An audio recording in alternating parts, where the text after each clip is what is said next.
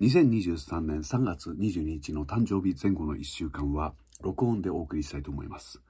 毎日同じような時間に同じようなことを喋るというのも結構、えー、嫌いじゃなくてやってるわけですけれども、無理やり1週間やらないでいたらどうなるのか、この習慣は簡単に失われるのか、そのテストです。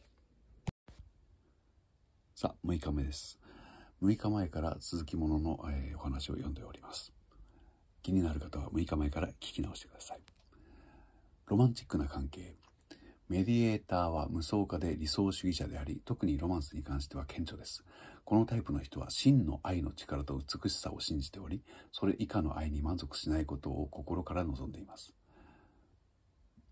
したがってメディエーターはロマンスの世界に大きな期待を持って取り組んでいると言っても過言ではありません。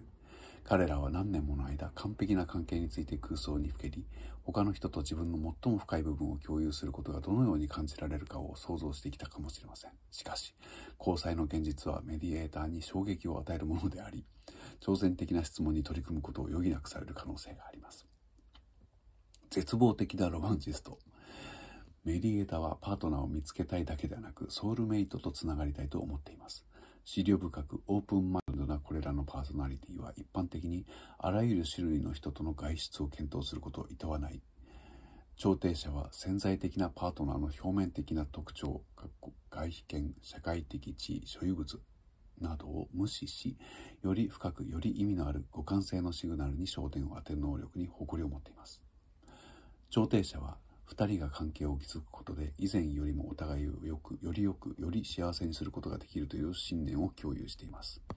しかしメディエーターが重要な他者に対する先入観を持っていないと考えるのは間違いです。このタイプの人は活発な精神と想像力によって理想的なパートナービジョンを開発し持ち運ぶ可能傾向があります。そのビジョンはお気に入りの架空の人物かつて知っていた人物または単に彼らの物語に基づいている可能性があります。